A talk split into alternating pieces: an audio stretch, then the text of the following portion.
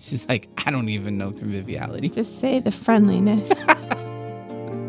the friendliness of a Kiwanis Club. Here's a love that can blow you to bits, turn you inside out. No wonder we tiptoe around this presence, turn our churches into carpeted bedrooms, fearful that we might awaken this one. We transform our worship into the backslapping conviviality of a Kiwanis Club meeting. Everybody smiling, reassuring one another that this is only church, only Sunday, only God, nothing over which to be alarmed. Isaiah knew better, and in our better moments, we know better. To stand in the presence of God is to be brought to your knees. Holy, holy, holy is followed by mourn for me. I am ruined. This is uh, Bishop Will Willimon, and I love what he had to say about the Isaiah text. Hey, everybody, we're going to talk about that. My name is JP. And I'm Diana, and you're listening to another Sacred Commons Podcast Lectionary Musings Edition. I think we should call this podcast Ruined by God. in the best way. You want to know how God's really at work in your life when you feel like He's messing everything up. Yeah. His best work is when you get, it's when you have that Isaiah experience and you say, Woe is me, and you have that Peter experience. Leave me, Lord. I don't know if it's because I grew up in the 90s, but whenever I hear that, I always think I remember, whoa. Oh my God. I had to think about it for a second. Joey Lawrence. oh man, you just ruined Isaiah for Sorry. me. Thank you. Yeah, I could I could see that. Now every time I read any of the woes, whether it's Isaiah or Jesus, You're going to hear, whoa. oh, you just messed that up for me. Sorry. Ruined. Ruined by God, allowing God to wreck our ideas about God. Right? Mm-hmm. So I guess we should start by giving people reference to the actual text. I saw the Lord sitting on the throne, high and lofty, and the hem of his robe filled the temple. Seraphs were in attendance above him. Each had six wings. With two they covered their faces, and with two they covered their feet, and with two they flew. And one called to another and said, Holy, holy, holy is the Lord of hosts. The whole earth is full of his glory. The pivots on the thresholds shook at the voices of those who called, and the house filled with smoke. And I said, Woe is me, I am lost, for I am a man of unclean lips, and I live among a people of unclean lips. Yet my eyes have seen the King, the Lord of hosts. And then, just so that we don't have to go to it later, give us the gospel text and just the part that kind of resonates with Isaiah. So this is from Luke 5. This is right after the um, both boats were full of fish till they sank, or till they began to sink. And he said, But when Simon Peter saw it, he fell down at Jesus' knees, saying, Go away from me, Lord, for I am a sinful man. For he and all who were with him were amazed at the catch of fish they had taken in. Yeah, that's cool. So basically, what had just happened here is Jesus tells them to, you know, go back out and fish again. And Peter's like, listen, Jesus, we appreciate your uh, encouragement for us to fish more, but we know this lake. We have fished here all night. We're not catching anything, man. And he's like, just launch out into the deep. Do what I tell you. And of course, they they catch fish. Everyone knows that story. You learn it in Sunday school let's get to what we're going to talk about here real quickly and why this is so revolutionary compared to what we've been conditioned to think about when God does a work in your life or when God's moving in your life or calling you in your life. Most of the time when I was growing up, if if something was happening in someone's life that was making everything come together, we would give God glory for that and say mm-hmm. God's at work in their life. Everything is now clicking, all pistons are firing. God's at work in their life, right? Like I once was lost, but now I'm found. Mm-hmm. And this is the fruit of God's work in my life. And I'm not saying that, that that's not true, but usually we define his presence as things making sense and I'm on a spiritual high. God's at work in my life. And we would hear testimonies and people would say, Oh, yeah, brother so and so or sister so and so, they're just really in love with Jesus right now. Mm-hmm. And God's really just doing a work in his life, right? You grew up hearing that too. Mhm.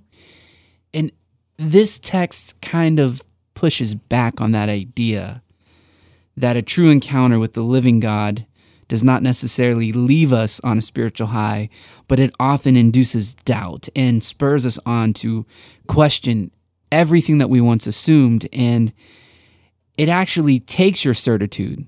Peter says, We fished here all night. We're certain that we're not going to catch anymore. It takes your certitude and wrecks it. Mhm. And when you feel wrecked, Isaiah, woe is me. And when you feel like Peter, leave me, Lord, Yeah. that's when God's at work in your life. Yeah, I definitely think that there's a the feeling of God doing a work in your life. The feeling is a get away from me, whoa feeling. It's not a oh, this is great. This, Mhm. You know, that's what I think is interesting in all these texts. There's like a very similar thread through all of them. Yeah, vocation Mm-hmm. and then the the feeling of no way. Like I can't do this. Uh, Yeah, inadequacy. Inadequacy, yep. Mhm. I also think though that the Bible balances out the Bible. Mhm. And you see the psalmist say like in your presence there is fullness of joy. Mhm. Sometimes you know, and then in other times it's like Woe is me. woe is me and that's how that's how good god is because if all we had were the fullness of joy moments and we didn't have the woe is me then it would probably lead us to a life where worship would be impossible Mhm. because worship requires the other Right. I, I will not worship something that i feel like i've mastered Yeah. or i've learned and i've shelved it we can only worship that which is other Right. holy in other words Right. And so it requires that. So the woe woe is me moments of our life are the best moments because they absolutely shape and form us in terms of our worship life and the way we respond to God and the way we can draw in or maybe sometimes even back away in numinous awe, you know. It's part of the process. It's part of the I process. think Isaiah, he did get to here I am, send me, right? yep. And But that's Simon- God's action. right, and Simon Peter did become a disciple and leave fishing and follow Jesus. Mhm. So it's it gets there, but along the way is the woe is me and get away from me. Yeah. And I, I actually think we always need to keep that woe is me part because Willimon talks about this in his work. We need to ponder the gap Right. between us and Mhm. God. And we need to realize that this God will not be domesticated. And the minute you domesticate God, you're not worshiping God anymore, which I think really offers a critique of modern contemporary perspectives found within the life of worship. Much of what I see within that culture is the opposite of woe is me. It's the opposite of humility. It's actually more relational, familial, comforting. Father God, you know, like we just we draw into your presence. And, that was really good. you know, it's that sort of like Right. sentimentality. Yeah. That's the word I'm looking for.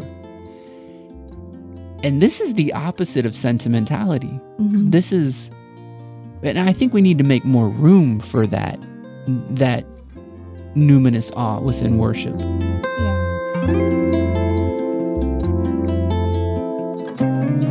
So going on here, allowing God to wreck us, mm-hmm. allowing God to ruin us is the best thing that can probably happen because what is God if not different than us? Who is God if not holy? In other words, I, I really think God should rock our assumptions about everything, especially our thoughts about God Himself. And you see this idea in both texts, in the Isaiah text and in the Luke text, that God is revealed, and in that revelation, their certitude is absolutely ruined. Mm-hmm. Their defenses crumble, their pretensions become nothing. And both of them, Peter and Isaiah, have that similar reaction of, Leave me, woe is me. And I think what that tells us is that when God's revelation, when his new manifestation becomes a repellent to your certitude, you know that God is at work in your life. That's actually when you know.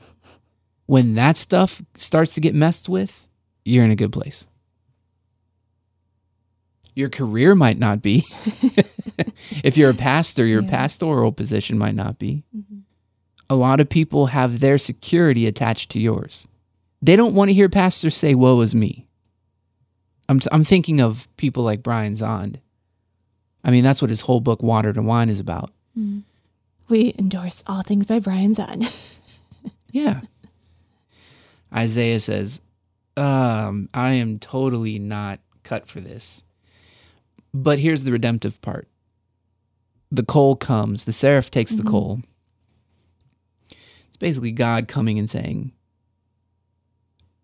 I'll, I'll give you grace for this, right? Touches his lips. And, and Jesus lovingly restores Peter. So to redeem this, I don't think the answer is okay, God do- reveals something and wrecks you. End of story. Good night. I don't think that's where it ends, right? Right. It doesn't end there in the Right. text. Mhm. It doesn't end with just "woe is me" and I'm a sinner and leave me. First of all, no one challenges that idea. Like Jesus doesn't pick Peter up and say, "No, you're not." He keeps that distinction there. He just tells them, don't be afraid. Right. And so the question is if we know that we're going to constantly be undone by God in the best way, and we're going to have new ideas and we're going to lose some ideas, we're going to flat out say, yeah, I was wrong about that, then what's the point of these texts? I think what we take away from this is humility. hmm Doesn't mean that you don't dare speak anything about God. Yeah, and I, I think that we also can't be afraid of what God is doing in our lives and through us. And yeah, we might then have to have this position of humility because we maybe don't have the certitude that we once had.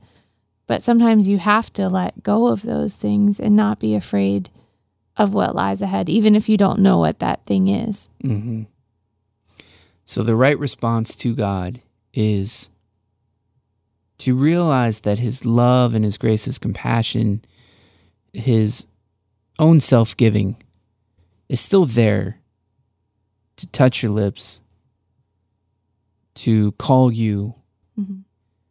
to stand you back up Right. and say, No, uh, it's going to be all right. Yeah.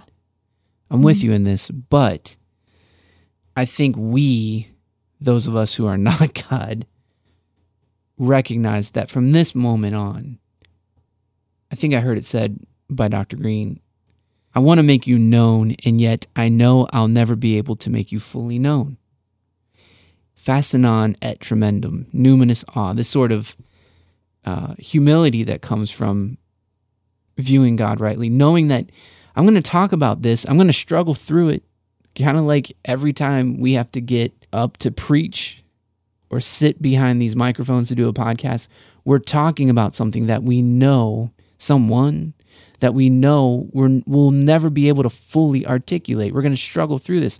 We're going to trip over our words. We're going to say probably many things wrongly. hmm And yet here I am. Lord, send me. I'm still willing to do it. Yeah. I think we're so afraid of being wrong that we don't want to keep going. So we we kind of throw in the towel instead of being okay with being wrong sometimes. That's okay. Don't be afraid of that. That's a part of it. It's a struggle to talk about God. We've been so conditioned to be right. Your programming from a child to this point has been to make sure that you are right. Good behavior, right behavior is rewarded, wrong behavior is punished. Mm-hmm. You go to kindergarten, first grade, second grade. If you do well in your works, that's rewarded. If you don't do well in your works, that's not rewarded. I, I won't say it's punished, mm-hmm. but it's not rewarded. Then you you go into elementary school. You get good grades. Good grades meaning you got everything right on your tests. bad grades, you didn't get very many things right, right? All the way up into high school. How'd you do on your SATs? Did you get your answers right? Everything's about being right. You go to college, it's about being right, passing the test, getting the grades. You go into the workplace, it's all about being right. Promotions because you did things right. And then even in sports and competitiveness, like you win a game because you had the right game plan with the right talent, making the right plays. Everything in this world is there to tell you that your worth is completely hinged upon you being right. Mm-hmm. And yet, when you deal with this infinite wonder that is God, good luck being right all the time Or at all. or at all. We're probably missing things on so many levels. which is why things like fundamentalism uh haven't we been talking about this for a while now Mm-hmm. and you got groups of people who find their identity and their security on this false assumption that they're right us versus them right Yeah. versus wrong that duality that exists there Mm-hmm. i think what they need is they need an isaiah moment they need a peter moment where god wrecks them and ruins them in the best way Yeah. that is the very thing that will what are the machines that make the earth soft so that things can grow Oh, like a rototiller? yeah thank you i grew up in a farm community i probably lost points with that but yeah like a rototiller like this this is the very thing that will make that ground soft in your heart and let worship grow Mhm. Oh, that's good. Yeah. but you have to have that undoing Yeah. right? I actually think that that uncertainty and the when God ruins you and wrecks you, and that humility that comes from that, it's the very ground that will allow God's grace and even miraculous things to grow. Jesus could not function metaphysically in Nazareth because everybody was familiar with him Mm-hmm. and they had a lot of presumptions about him Yeah. it appears that wonder and mystery, not certainty, actually bear the fruit of the miraculous. Wonder and mystery. Right. Right. Certitude is the fastest way to shut that down. Which I think that the the Luke text today talk would speak to that with the fishing and they, they knew the shallow water, that's where you fish, and that certitude was broken. Very good. Mhm. Yeah. So it's when the certitude is broken that the miraculous happens. Mm-hmm. I wish we could get that. I mean, I you know what? I laugh, but it, I've I've had a lot of painful moments where people I've had people come up to me. This is no joke, and they they have said things to me like, if if I get healed, it's because of my faith. If I don't get healed, it's because I didn't have enough faith. They connect their certitude to, to their healing, and it just hurts my heart because that's not faith. Faith is simply trust, Yeah. putting trust in the goodness of God, not this sort of transactional, I'm going to reach a critical mass of certitude, Mhm. then God has to act on it. That's faith in faith. That's faith in your own faith. And I'm pretty sure that's the opposite of faith in God. So, a couple of things on our way out. These are good points that I have in my notes here. I'm assuming from Dr. Green. If it's good, it's got to be from him. But he talks about how uh, that Augustinian idea of what we are to use versus what we are to enjoy. And if you ever get the two confused, you'll start abusing the things you were meant to enjoy by using them, and you'll start abusing the things you were meant to use by enjoying them. A good example would be people. We were never meant to use people. If you start to use people instead of enjoying people, you'll abuse people. And material things like money. We were never meant to enjoy these things. We were meant to just use them. Mhm. And the minute you start confusing what to use versus what to enjoy, an abusive relationship will start to creep its way in. And that's the same thing for God. God was never meant to be used, He was meant to be enjoyed in wonder, in awe, in humility. But the minute you feel like I got a relationship with God that's transactional, I remember, I mean, this is horrible, but I'm not trying to shame anyone who sings these type of, so- of songs at their church, but I remember the presence of the Lord is here, Mm-hmm. right? And the hook of the song, I can feel the presence of the Lord. And um, I'm going to get it's this very Yeah. it's this transactional My thing. blessing, right my blessing now. and it's i'm saying what i'm getting Yeah. and when i'm getting it I can remember being in services and we would be told to write on the envelope, our Mm. offering envelope. transaction yeah, it was like literally a transaction. i just you know i again i'm i'm trying to be sensitive because i never want I, first of all i like the song and i like the beat i like the rhythm and i even think that there's something encouraging for people who come from a very broken place and that's the song you needed to hear in the moment it's Yeah, better than an yeah. earth wind and fire song whatever so it's cool right or maybe not maybe earth wind and fire is the better song do you remember anyways so I, I am not trying to shame anybody but I, I don't think that that is necessarily the most faithful perspective. I think a more faithful perspective would be I can feel the presence of the Lord and woe is me. Yeah. All that to say, God will wreck you. Let God ruin you for a little bit, right? Because that's really what you need. If you want to see the miraculous, if you want to see this gracious bloom, Yeah. Don't be afraid. then allow God to take your certitude and put it through his is it rototiller? Mm-hmm. put it through his rototiller because Nazareth needs to be ground up Mm-hmm. Into the fruitful soil found on the shores of Galilee. Yeah. Oh, that's good. I don't know. That's good. I sounded like a televangelist right there. Yeah. I sounded like I'm on a TBN hour. But yeah, like Nazareth needs to be ground up. And and you need to have that Isaiah moment where you say, well, that Peter moment. It's not a bad thing. It shows that humility is taking a hold of you, and that's when God can do his best work. So don't confuse what you are to use versus what you are to enjoy. Allow humility to grow so that your worship may flourish because you won't worship what you believe yourself to have mastered. And then just watch what God can do with that humility. A broken heart and a contrite spirit he has yet to deny. Um, and this frees us from our need of being right. And when we're freed from the need to be right, is when worship can just completely grow and saturate our lives. Finish with a quote John of the Cross. He said, God refuses to be known, but can only be loved. Mm. And I like the idea of that. I do think God is known in Christ. No one would argue that. Mm-hmm.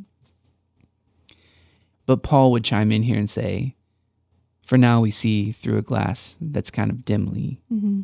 opaque. But at least we can kind of see. Yeah. Tell you what we know God is love. Yeah. All right. That's enough. enough musings. Any announcements that we want to encourage people to check out? Like, for example, we have Tripp Fuller coming Yeah. this weekend, September the 16th and 17th, but we're really pushing the 17th. But if you're interested, come on the February. 16th. Oh, yeah. This is the month of February 2019. Were you thinking Earth, Wind, and Fire? Do they sing September? Who sings September? I said September? yeah. Yeah, I was thinking Earth, Wind, and Fire. Still, it was on my mind. It's okay. February 17th. It's this weekend. It's in September. um, Tripp Fuller is a PhD in theology and religion. Mm-hmm. He's coming to talk about science and religion and how we can maintain our intellectual integrity and still have faith. They're going to be having a live podcast at Westside Bowl in Youngstown, Ohio, on Mahoning Avenue. We are really stoked to be a sponsor for that and to be a part of this, along with St. John's Episcopal Church. And we're going to listen as Dr. Walker talks to Dr. Fuller and ask questions and hopefully have our, our imagination stirred, eat pizza, go bowling, have a good time. Na na na, gonna have a good time. You don't know what that is, do you? Yes, that's um, Fat Albert. Nice. Good job. Yes, I did watch TV. You did. You are. You got your '80s kids uh, credit. Whoa. Please stop saying that. Why don't you end it for us? Okay. So, just to close out our podcast, we'd just like to thank you for listening and supporting this podcast. And if you're ever in the Youngstown area, if you're from Youngstown, we'd love for you to join us at our service. We worship in the chapel of St. John's Episcopal Church, and it is at four o'clock on Saturdays. It's in the afternoon, so you still have plenty of time to go out and eat dinner. And you don't have to worry about waking up early in the morning to go to church because it's in the afternoon. So come check us out. And we realize that m- many people will actually investigate us first. It takes seven touches before they actually will move on something. So hurry up and get seven touches in and then come. Maybe these are seven virtual touches. That's what I'm saying. Have you listened to seven podcasts? After your seventh podcast, we are expecting you. Coming to Tripp Fuller counts as one. Come on. We have a lot of things that happen outside of a traditional church setting. And if that's easier for you, we get it. Come to that. We have common ground this week. So this We also have a book club that we're going to be starting, and Shh, that's a secret. oh well, it's on our website. So I know. But this is a whisper campaign. okay, well we do that on Zoom, so that's virtual. It's a secret. That counts as a touch. That is a touch. These are all touches. Book club is a touch. Check us out on YouTube. We do vlogs. hmm I do vlogs. JP does vlogs. Sometimes I make cameos Yeah, in there's the cameos. hmm Uh, the children make a cameo every once in a while. Diana makes a cameo. Maddie did a vlog. We'll have to share that at some point. Her vlog was cute. hmm It was really cute. But we would absolutely love for you to come and join us at the Sacred Commons. We are a convergent church. What is a convergent church? Convergent Church is streams coming together. What are the streams that come together? We are evangelical, we are charismatic, and we are sacramental. evangelical in the best sense, not in the homogenous cultural sense, but in the sense that we believe that God's love is so radically relentless that it's good news for everybody. hmm And we got to share that good news. Share the love. We are sacramental in that we believe that God still acts within the world Mhm. and that he still gives his divine energies to ordinary everyday things hmm like bread and wine and oil and water. Which we Marriage. celebrate all of those every week. we do. And then we are humbly charismatic Pentecostal in that we believe the Spirit is still moving in the world. And we think that there's charismatics in every stream of the church, Yes. they're everywhere. Everyone's welcome.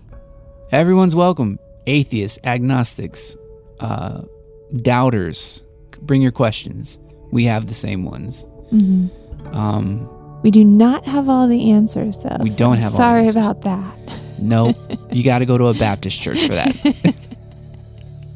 We welcome the questioners, but don't expect answers. We welcome doubting Baptists. You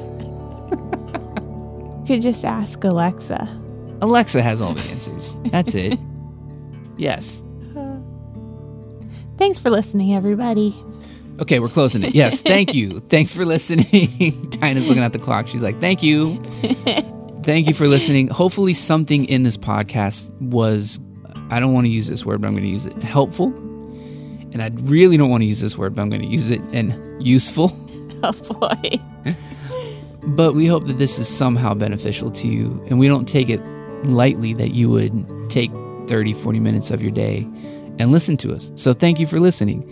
If you want to help us out in this project called the Sacred Commons, if you want to partner with us, we consider you a part of the Sacred Commons. When you partner, you're a part of it. And you can do that by going to our website, thesacredcommons.com. Just click on give.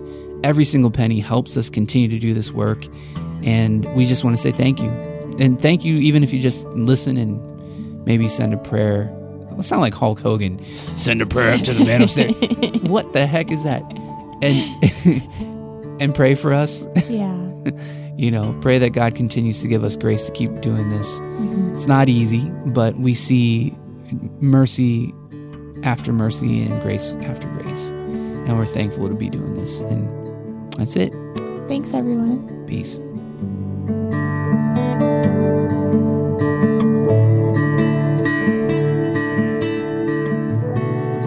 Now may the Lord bless you and keep you. The Lord make his face to shine upon you and be gracious to you. The Lord turn his face toward you and give you peace.